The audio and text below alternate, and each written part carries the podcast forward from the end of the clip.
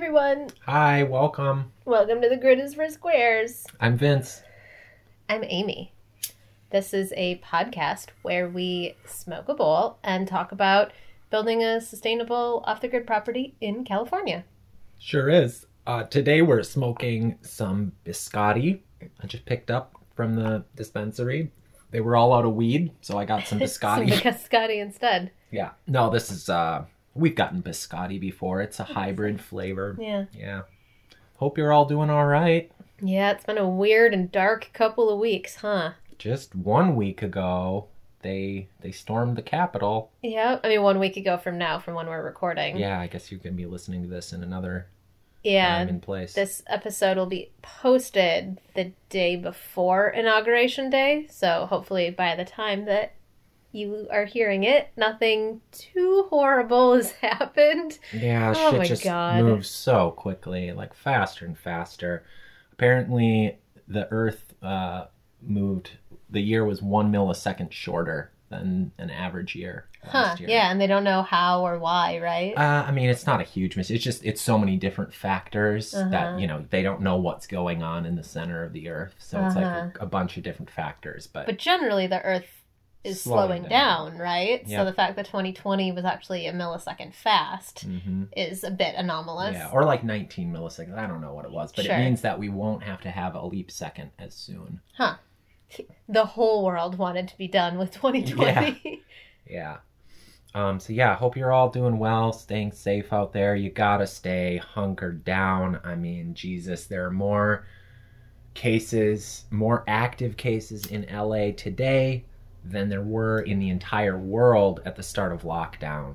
So yeah, please hunker down, stay in place, whatever you need to do to stay away from other monkeys. Everybody has coronavirus. That's what you need to assume. Your brother, your sister, your mom, your dad, just like everyone in your whole world has coronavirus right now. You got to take it seriously, and we have a vaccine, but you know, we're not giving it to anybody. But we don't have it. Yeah. Yeah. Yeah, it's a little weird to live in LA right now because we're the worst, right? Yep. Are we worse than anywhere else in the world? It's hard to say. I think we are, because if we're the worst place in the country, and we're the worst country. The country is the worst in the world, then that means that LA is the number one hotspot of coronavirus in the whole world. Yeah. I haven't looked that up, but... Yeah, we're trying really hard here. We've just got a lot of people, and we're a very international city. Mm-hmm. So, yeah, we're trying to really lay low here because it is so bad.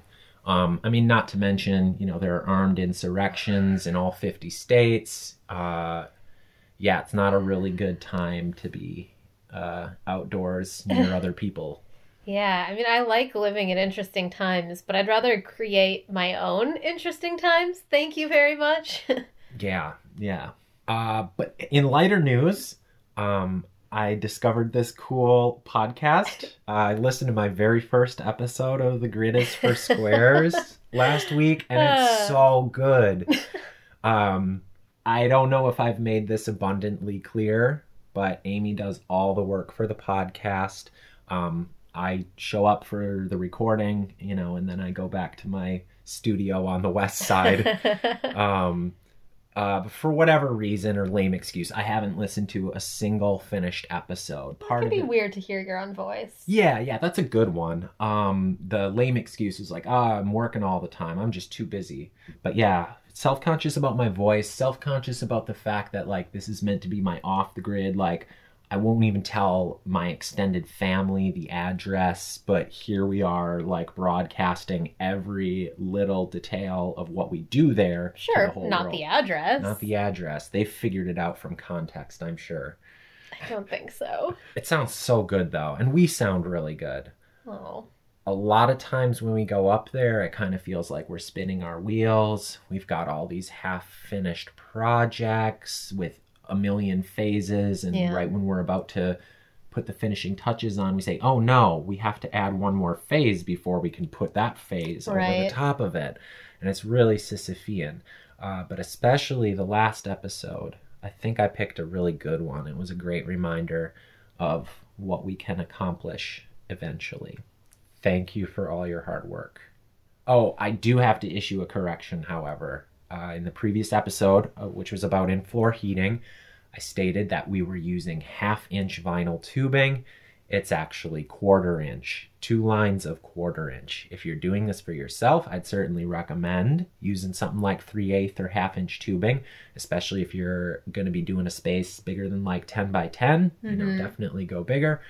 So do you wish that you would use slightly higher gauge? Wait, higher gauge is smaller, right? Anyway, slightly bigger tube. Yeah. I wouldn't refer to tubing and pipe and gauge anyway. But, you know, it's okay for this application. What I wish now is that where the 2/4 inch lines split, that was stepped up to 1/2 inch. We currently have the 1/4 inch output splitting into 2/4 inch lines. So that, you know, doesn't do our efficiency a lot of favors. Okay. You should, I mean, if you're going to go to the work and the expense of buying the tubing, just buy the next size up, because it makes a big difference for the efficiency. Cool. All right. Yeah. So in the last episode, we talked all about our in-floor heating system, but you were up at the property for over a week and you got a lot more done than just in-floor heating. Yeah. I went up for a few days. So I was there for New Year's Eve and New Year's Day. I like to, you know, see the new year in on the property. So far, I've done that both. Yeah. The 2 New Years that we've had, 2019 into 2020 and 2020 into 2021. Nice tradition. So I wanted to go up there and do that, but I was only there for a couple of days because it was kind of cold. Yeah. But you and your mom stayed there for how many days? I think like 10. Was it really? Yeah, it was long enough to forget the day of the week, to stop counting. Wow. Long enough to get over that hump of feeling gross and like needing a shower. Like I would run my fingers through my hair on like day 4 and be like, oh, this is bad. There's no coming back from this. Uh-huh. But by about day 7, I just kind of stopped noticing or stopped caring. Yeah, I definitely still needed one. I'm telling you should try some dry shampoo next time. Yeah, I'll bring it. Yeah. I did wear my hair up the whole time for your suggestion, and that made a huge difference. Yeah, it doesn't stop your scalp from getting greasy, but at least it keeps your hair from getting all matted from, and like turning into you turn into such a forest person when you're up there. Uh-huh. Like your hair becomes infused with sticks and leaves, moss and just clods of dirt. Most of it I put in there intentionally. I think by the end I was even acclimating to the cold mornings, which is quite an adjustment. That's the hardest part of the day for me. When the floor heating's run out, the fire's dead, you know, it's as cold as it's gonna get. Yeah. But I think I was getting over it by the end. So 10 days on the property, that is a lot. Yeah, I was able to do that because I quit my job, as you may recall, at the end of 2020. I quit my job in Greywater. So yeah, I think the main motivation was to spend more time at the property. And this first trip up was really vindicating. I don't usually get into a rhythm. And this time around, I got into a rhythm by like the 3rd or 4th day and really got a lot done. It's interesting. I feel like it's a little bit, well, I haven't been up there for more than 4 or 5 days total. So I guess maybe I just don't know. But I feel like my first full day at the property is always my most productive because like I'm freshest, I'm not sore yet, I'm not like kind of worn down from the stress, like the physical stresses of living outdoors. Mm-hmm. So I have the most momentum on my first day, but it takes you a few days to kind of get into the groove. Yeah. I don't know. You kind of hit the ground running. You're productive all the time up there. Thank you. Certainly I try to hit the ground running, but I feel like I also try to pace myself. If I know I'm going to be up there 10 days, I still can't. I mean, I've witnessed it happen, but I guess 10 days. It's just so much. Yeah, and it's weird so much happens in the world. Yeah. When you're just isolated up there. Yeah, so I had to text him about the fucking coup on the Capitol. Try to figure out how in a couple of characters in like one text that you might or might not be able to get because of service. Like, hey, FYI, armed insurrectionists have invaded the Capitol building. Mm-hmm. Hope the greenhouse is going well. Yeah. And I wouldn't have predicted or anything, but I think like most people, it's like you were disappointed, but you weren't surprised when you heard the news. We knew something like this was coming, and it was strange to be getting the news there at the property, but such like an idyllic. Yeah, but I'm really glad we had that connection, and I wanted to know on the day. But we digress. We got a lot of half-finished projects. We've got all the makings for a shower. I still haven't gotten around to setting that up. Maybe I'll prioritize that next time around, But when it's so cold, like, getting into a shower is not really an appealing prospect. I can't really even imagine what it would feel like. We would have to warm up the water a lot, for starters. Yeah. Using the sink is awesome. It's really cool to have a sink up there. We brush our teeth properly now when we're up there. Like, you can wash your hands. It's great. However, the water is very cold because it sits outside, which is very cold. It's frigid. So using the sink is like, it hurts. It's so cold, you know. It makes me think of Titanic every time I use the sink. Oh God. I think about if this is how much it hurts my hands to have water running just on them. That's what I think about when I use the sink, is dying in the Titanic. Yeah, and that's why I'm not too keen to, like, get naked at 65 degrees. Yeah, and, like, I think this shower can wait for the summer. Yeah, I mean, I'm going to try. We've got all this black, just half-inch irrigation tubing that I'm going to try to string up as, like, a solar heater thing. Uh-huh. Yeah, we can also just the black color will absorb the sun's energy kind of way, not in a solar heated with electricity and solar panel sort of way. Yeah, that's still, like, 6 months to a year down the road. What all did we get done beyond that? The main thing we worked on, at least while I was there, besides the in-floor heating, was the yurt. Oh. Coming along. We got 2 of the post holes dug when I was there. Mm-hmm. Then you and your mom finished the other 5, right? It's 5, it's 7 total? Yeah, 7 total. We had started most of them. You got most of them to their full depth, and I just had to bottom them out. It is hard work digging. The deeper you go, especially. Yeah, and especially because you have to move the dirt too. Yeah. So you have to deal with this weight that you're extracting from the earth twice. First to dig it up and then to relocate it. I find it very rewarding to move earth, like an open act of defiance against God. But yeah, you're especially not a fan of the wheelbarrow. Yeah, it's just when my arms are tired already from digging, I don't have great control over the wheelbarrow.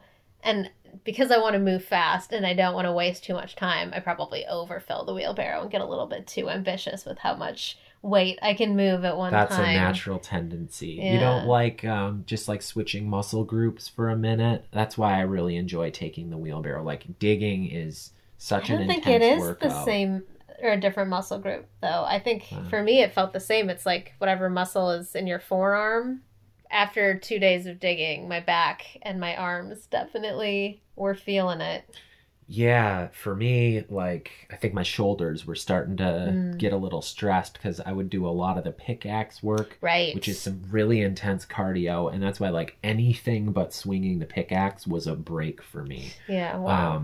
Yeah, especially as you get down towards the bottom where it's mostly this, like, clay infused with almost like white perlite or something like that. It's really slow going, and you start to feel it in your shoulder joints. And so I would relish the opportunity to just, like, pick up a shovel and move a wheelbarrow full of dirt. Yeah. I really enjoy doing that. I appreciate you, like, getting out of your comfort zone and doing what you did, because you really helped out. Like I said, pretty much all of the holes were as deep as they needed to be when you left, and they just needed to get bottomed out. So good on you. We got it so all the footers were kind of at an equal depth. I'd say anywhere from, like, existing grade down to, like, 18 inches below existing grade. Like, we had to dig everywhere, but, like, where the post tops ended up, the footer tops ended up kind of at grade on the lowest end. It's like 2-foot hole approximately. Yeah. The deepest ones. But it's hard to say because we kind of dug a lot of the surrounding grade as well. Right. So it's hard to say. Yeah, it was a lot of excavation before we ever even started digging the holes, the post holes. And we have more to do around the outside once we build the platform. But anyway, we dug these 7 holes, all about 1 or 2 feet deep, and then dumped in some gravel, about 4 50-pound bags of pea gravel. that we got from my favorite lumber shop in Mariposa. Yep. And then threw down these pier blocks. Right. And by throw down, I mean meticulously balance and re-level. I put these 16-inch 4x4s on the pier blocks to kind of like level it out and then pour more gravel around the outside. And then I built this jig, this like rotating jig. I just drilled a bunch of holes 92 inches apart on some like 1x4s and 1x3s so that as I was going around and setting the footers, I kept them interlocked with each other so that there was no chance that they were going to shift as I was using each one to sight the other one. So it's really important that it doesn't change as you go along. Right. So this brings up a more basic point, which is, so the way that they're laid out is one is in the center and then there's six surrounding it, right? Because a yurt, unlike most construction projects, is round. It's a circle. It's not a square. So that involves building a platform that is also circular, which is not naturally the way that, you know, planks of wood want to go. And not the way like construction usually works. So how did we approach that? What are we doing? Yeah, the closest and best aspiration to a circle I could think of was a hexagon. So instead of like building a square frame with a bunch of weird square blocky build outs, which would be like grid style. I thought, well, hexagon's pretty close to a circle. The math works out pretty conveniently that 8-foot radius circle, if you make like a 8-foot radius hexagon, it's composed of 6 triangles, which are 8 feet on every side.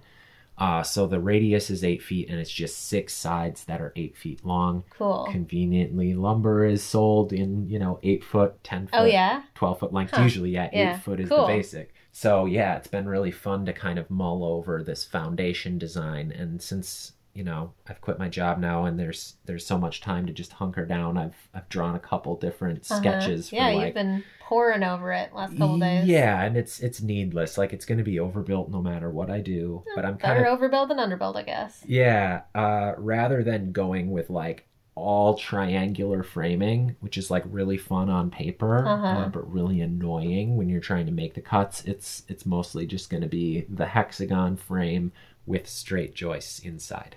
So yeah, what's next for the yurt then? So for my part, when I got back from being up north, I emailed the yurt company that we're probably going to go with, Living Intent, to get a quote. And they got back to me and said it would be, just under $9,000 to get a 16-foot yurt with full ceiling and wall insulation and French doors as an upgrade. And the little door opener, and the little dome opener, for the roof. So we got a few upgrades. I think their base model for 16 feet is $6,000.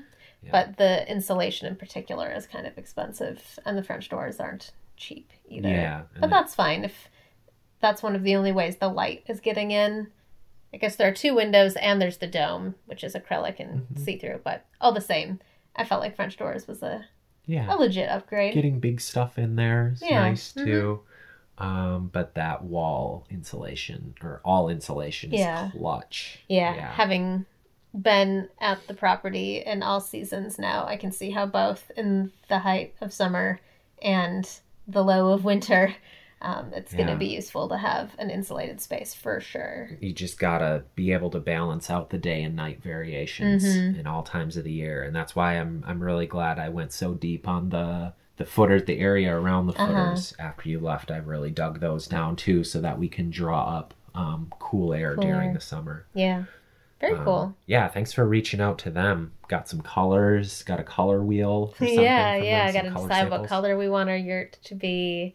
Hopefully, maybe in a month or something, we'll put our half down payment. Do you think we should wait until the platform is built and solid and ready to go before we order, or we just no, it's 8 to 10 weeks. Put the screws on ourselves. Yeah, we just got to get it done, right? Well, just because it's done doesn't mean we have to go. I don't know. They probably don't want to have it sit in the We have to go pick it up. Yeah, which is going to be its own like $1,000 to $2,000 expense. I think the platform's probably going to cost like at least $1,000, best case scenario. All right. Well, so maybe we do want to wait until the platform's built then, huh? Yeah, a lot of steps along the way on this yurt.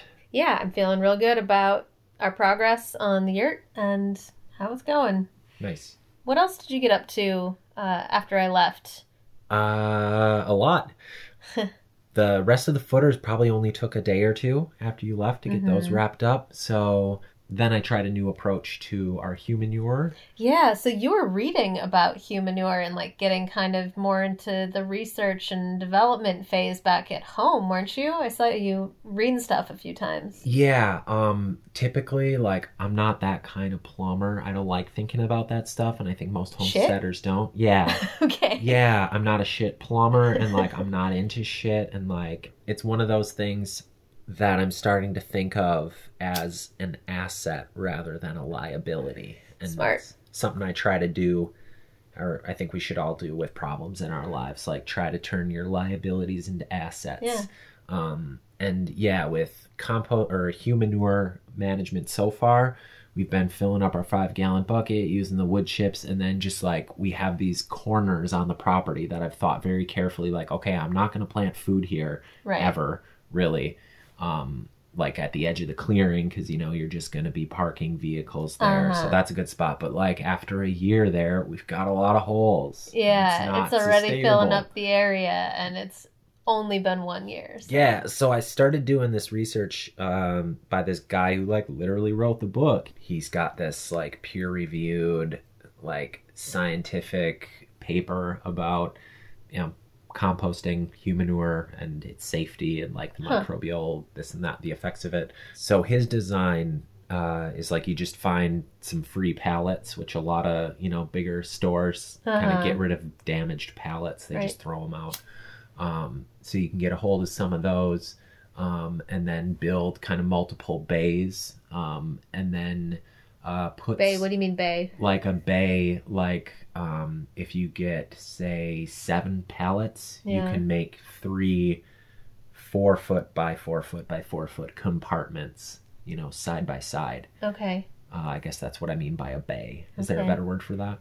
Well, do you just mean like a very large box that you've divided into sections? Yes. Okay. So his design is kind of for like a homestead with 4 people on it, staying there all the time.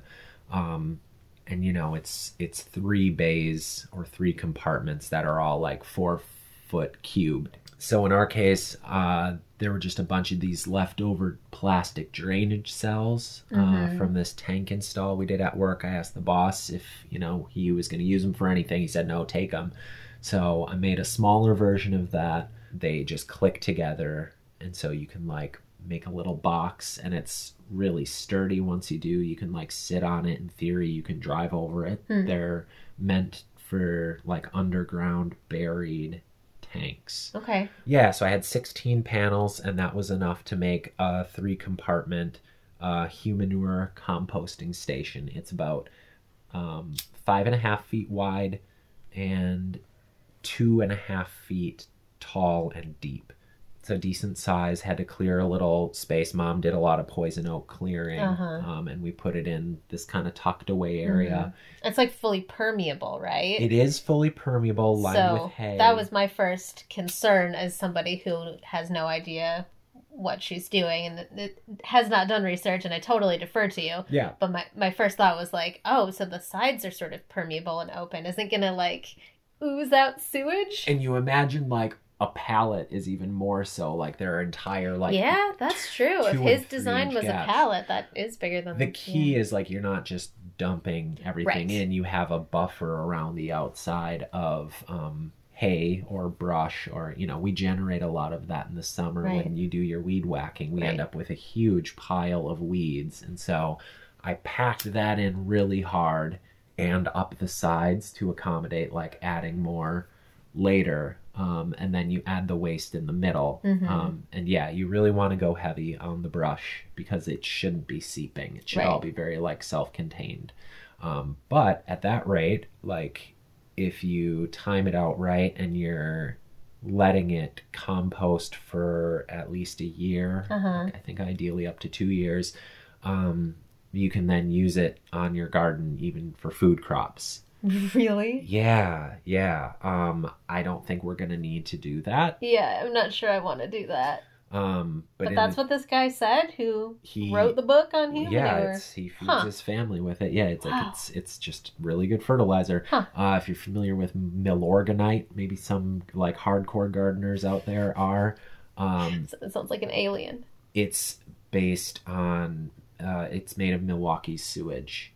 They've been doing it for a really long time. They like drain out all of the like liquids and dry out the solids, and then it's just this compost that they sell. Milwaukee, organite. Yeah. Okay. It's the dried sewage of Milwaukee. Oh my God. And it's one of the best fertilizer. It's a fertilizer you can get in the United States. So yeah, I mean, we have so many other ambitions for, native plants and pines and things that we're not going to eat. Yeah. That it's going to be fine to use this stuff on. But in the meantime, we now have this above ground composter. We don't have to keep digging holes. Just add plenty of hay and organic matter.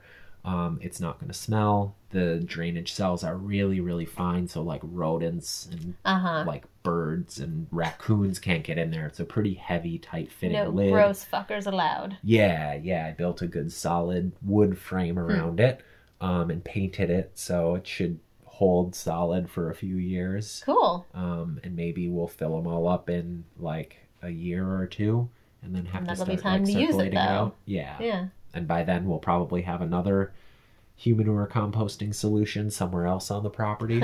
Sure. Maybe the pallets. Yeah.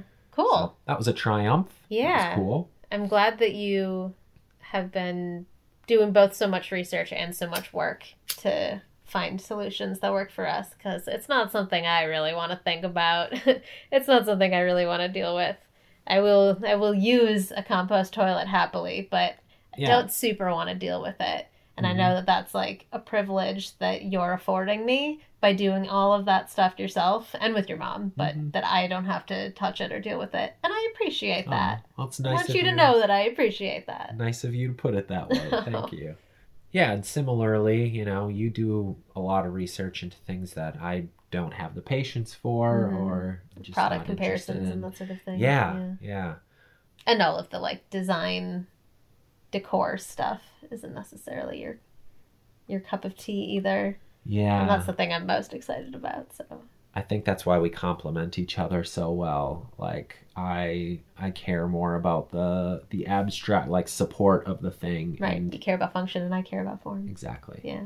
Go us. Yeah. It works. It works. Anything else you got up to when you were up there? Did you plant anything? Oh, I always want to plant. Next time I go up, I'm going to make an itinerary that revolves around planting. But fortunately, my mom like focuses a lot more on the earthworks and like the botany and is always taking care of poison oak and creating these new areas. I create new areas with just piles of dirt.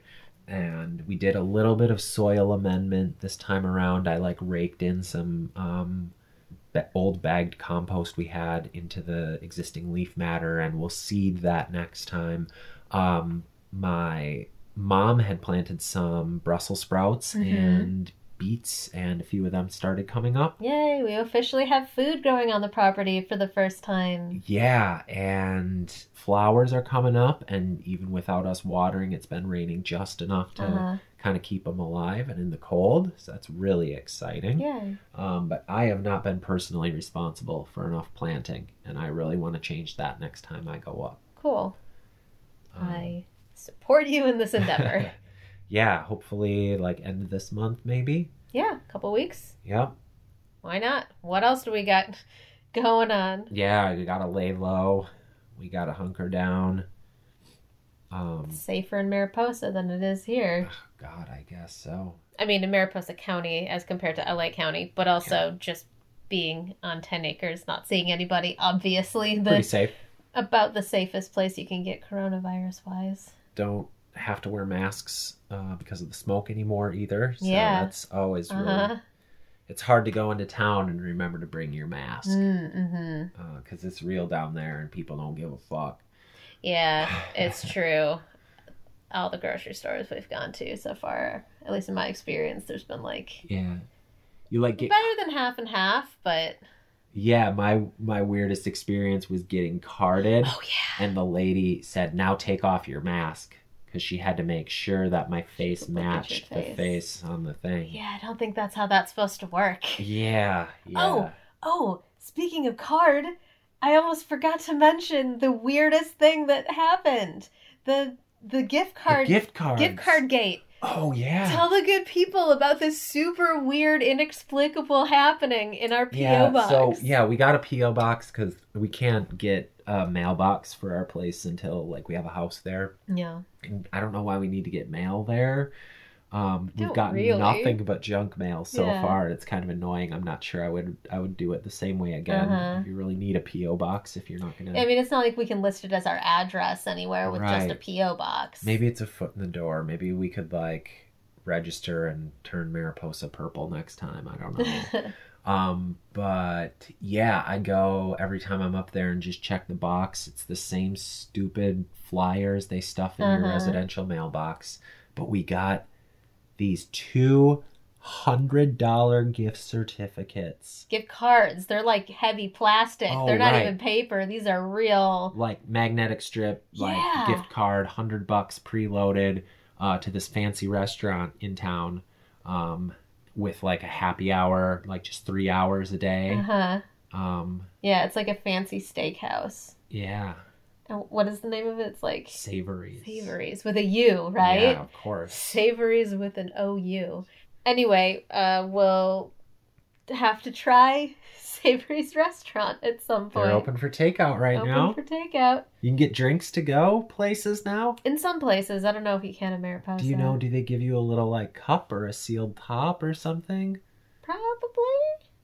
I get like beers to go, sure, but like can you just like get a gin and tonic for the road? I think maybe one thing I've seen is that it's like a kit, like it's an unopened, it's a sealed bottle of alcohol with like a bottle of whatever mixer you're supposed to put in with it, and then they deliver them to you together, and then you mix the drink yourself at home. Okay. Yeah.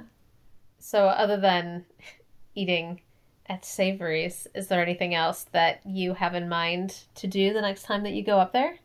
I definitely want to do a lot of planting. When do you want to go up again? Well, I mean, I'm looking for a job right now, but assuming that I don't get one in the next month, which seems probably the course of safest reality. Bet. Yeah. Whenever, I guess. I'd like to look at the weather, make sure that it's not going to be overly cold. It's been like lows in the 40s this week, so this week would have been great to go up, but obviously it was still too soon from when we went up last time. So sometime the end of January, beginning of February probably. That's about how I feel. So I want to spend one more day underneath the yurt, digging it out, figuring out drainage before we start building the frame. Right. And then getting the lumber there, which I still haven't decided how I'm going to deal with that. Right. We could drive the bus down to town, see if the hardware store delivers. But yeah, we'll build the yurt platform next and place the order, right? Yeah. Yay. Cool. Next step. Well, all right. I hope that everything has gone well in the future from our perspective, from the past of your perspective. I hope everything's okay. I hope your future will have been perfect. Yeah, exactly. Thanks for listening, and we'll talk to you again soon.